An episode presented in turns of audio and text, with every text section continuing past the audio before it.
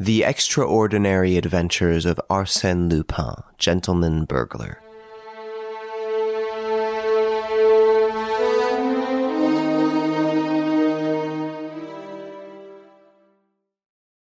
Here! I cried in alarm.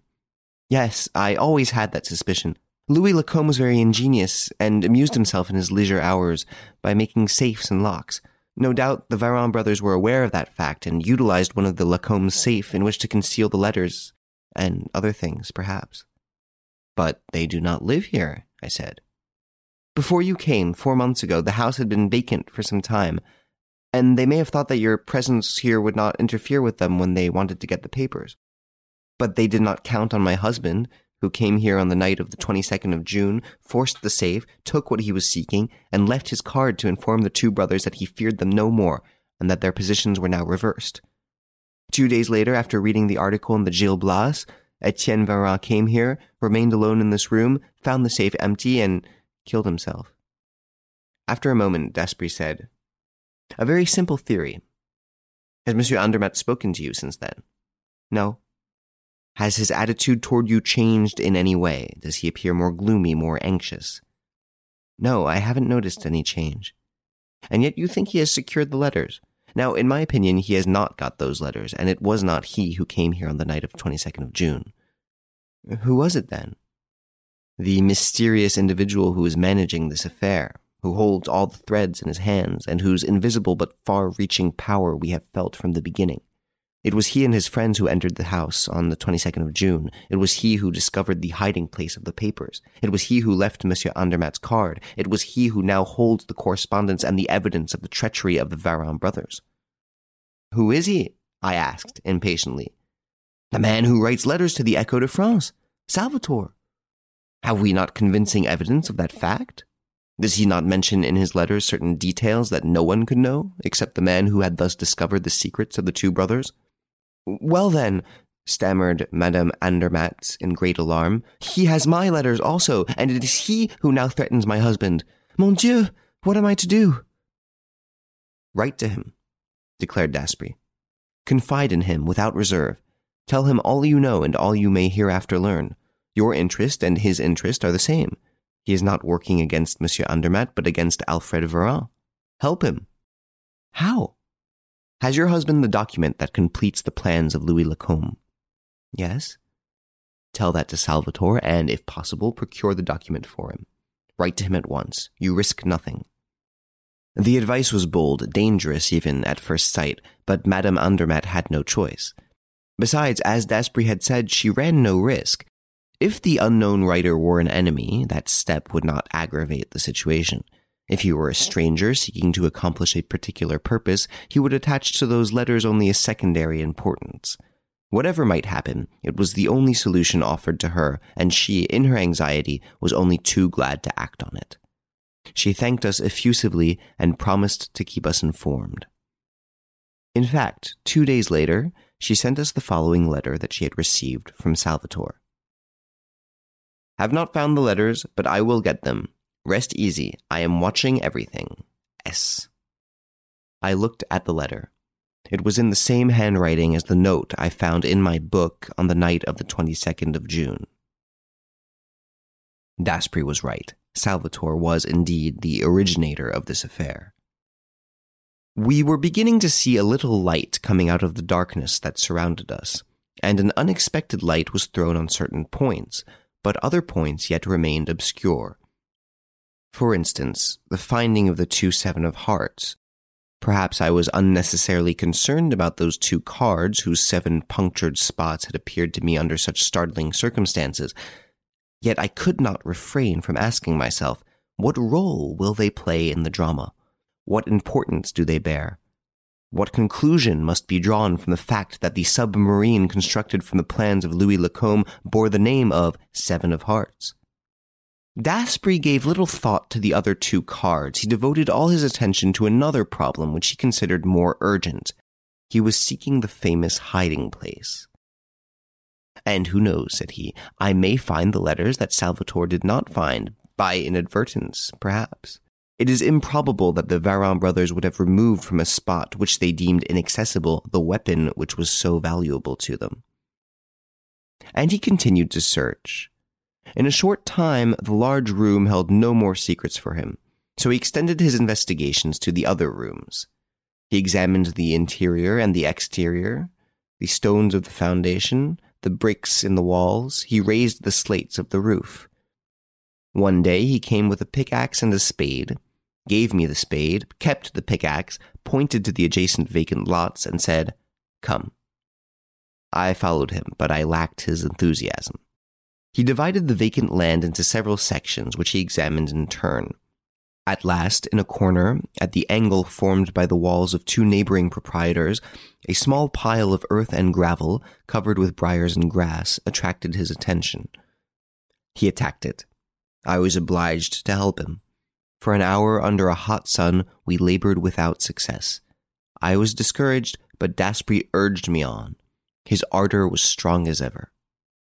At last, Desprey's pickaxe unearthed some bones, the remains of a skeleton to which some scraps of clothing still hung. Suddenly I turned pale. I had discovered, sticking in the earth, a small piece of iron cut in the form of a rectangle, on which I thought I could see red spots. I stooped and picked it up. That little iron plate was the exact size of a playing card, and the red spots, made with red lead, were arranged upon it in a manner similar to the seven of hearts, and each spot was pierced with a round hole similar to the perforations in the two playing cards. "Listen, Desprey, I've had enough of this. You can stay if it interests you, but I'm going." Was that simply the expression of my excited nerves? Or was it the result of a laborious task executed under a burning sun?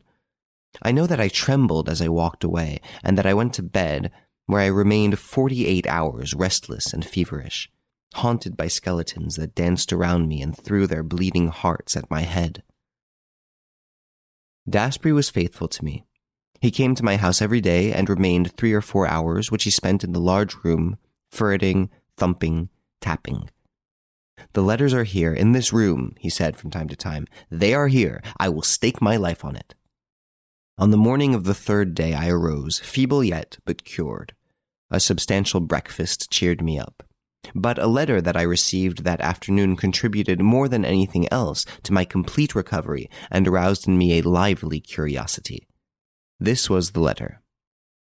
"Monsieur, the drama, the first act of which transpired on the night of the twenty-second of June, is now drawing to a close. Force of circumstances compel me to bring the two principal actors in that drama face to face, and I wish that meeting to take place in your house, if you will be so kind as to give me the use of it for this evening from nine o'clock to eleven. It will be advisable to give your servant leave of absence for the evening, and perhaps you will be so kind as to leave the field open to the two adversaries. You will remember that when I visited your house on the night of the twenty-second of June, I took excellent care of your property. I feel that I would do you an injustice if I should doubt for one moment your absolute discretion in this affair. Your devoted, Salvatore." I was amused at the facetious tone of his letter and also at the whimsical nature of his request. There was a charming display of confidence and candor in his language, and nothing in the world could have induced me to deceive him or repay his confidence with ingratitude. I gave my servant a theater ticket, and he left the house at eight o'clock. A few minutes later, Desprey arrived. I showed him the letter. "Well," said he. "Well, I have left the garden gate unlocked so anyone can enter. And you? Are you going away?" "Not at all. I intend to stay right here." "But he asks you to go." "I am not going. I will be discreet, but I am resolved to see what takes place." "Ma foi!" exclaimed Desprey, laughing. "You're right, and I shall stay with you. I shouldn't like to miss it." We were interrupted by the sound of the doorbell. "Here already," said Desprey. "Twenty minutes ahead of time. Incredible." I went to the door and ushered in the visitor. It was Madame Andermatt. She was faint and nervous, and in a stammering voice she exclaimed, my, my husband is coming. He has an appointment. They intend to give him the letters." "How do you know?" I asked. "By chance. A message came for my husband while we were at dinner. The servant gave it to me by mistake. My husband grabbed it quickly, but he was too late. I had read it." "You read it?" Yes, it was something like this. At nine o'clock this evening, be at Boulevard Maillot with the papers connected with the affair and exchange the letters.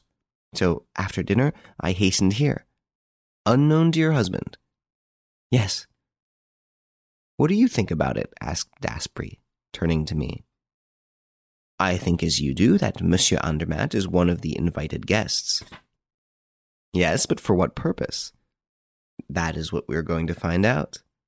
I led them to a large room. The three of us could hide comfortably between the velvet chimney mantel and observe all that should happen in the room. We seated ourselves there with Madame Andermatt in the centre. The clock struck nine. A few minutes later, the garden gate creaked upon its hinges. I confess that I was greatly agitated. I was about to learn the key to the mystery. The startling events of the last few weeks were about to be explained, and under my eyes the last battle was going to be fought. Desprey seized the hand of Madame Andermatt and said to her, "Not a word, not a movement. Whatever you may see or hear, keep quiet." Someone entered. It was Alfred Varin. I recognized him at once owing to the close resemblance he bore to his brother Etienne. There was the same slouching gait, the same cadaverous face covered with a black beard.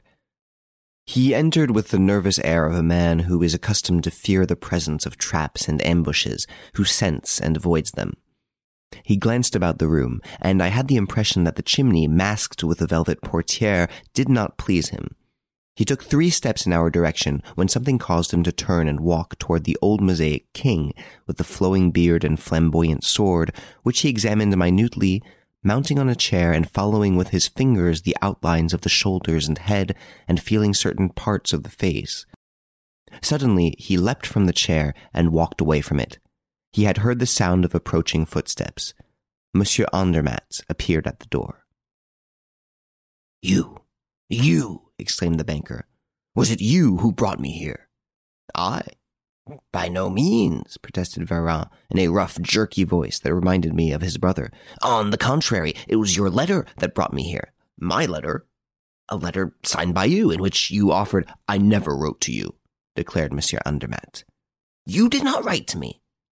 Instinctively, Varin was put on his guard, not against the banker, but against the unknown enemy who had drawn him into this trap. A second time he looked in our direction, then walked toward the door, but Monsieur Andermatt barred his passage. "Well, where are you going, Varin?" "There is something about this affair I don't like. I'm going home. Good evening." "One moment." "No need of that, Monsieur Andermatt. I have nothing to say to you." "But I have something to say to you, and this is a good time to say it." "Let me pass." "No, you will not pass." Varin recoiled before the resolute attitude of the banker as he muttered, "Well then, be quick about it."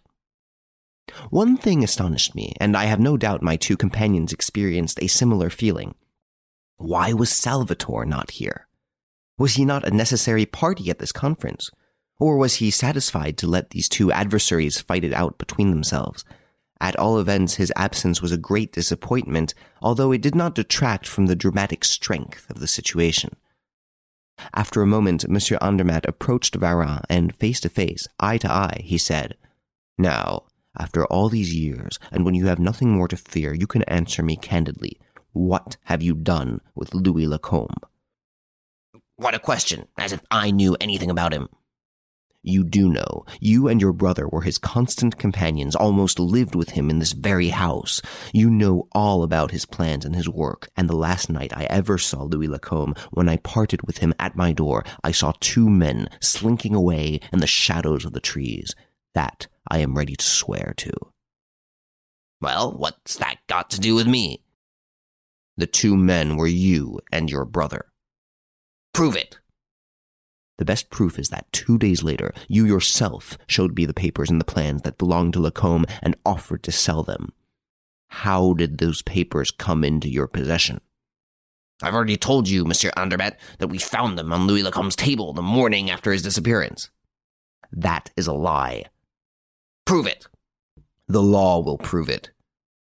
"Why did you not then appeal to the law?" "Why? Ah, why?" stammered the banker with a slight display of emotion. "You know very well, Monsieur Andermatt, if you had the least certainty of our guilt, our little threat would not have stopped you." What threat? Those letters. Do you suppose I ever gave those letters a moment of thought? If you did not care for the letters, why did you offer me thousands of francs for their return? And why did you have my brother and me tracked like wild beasts?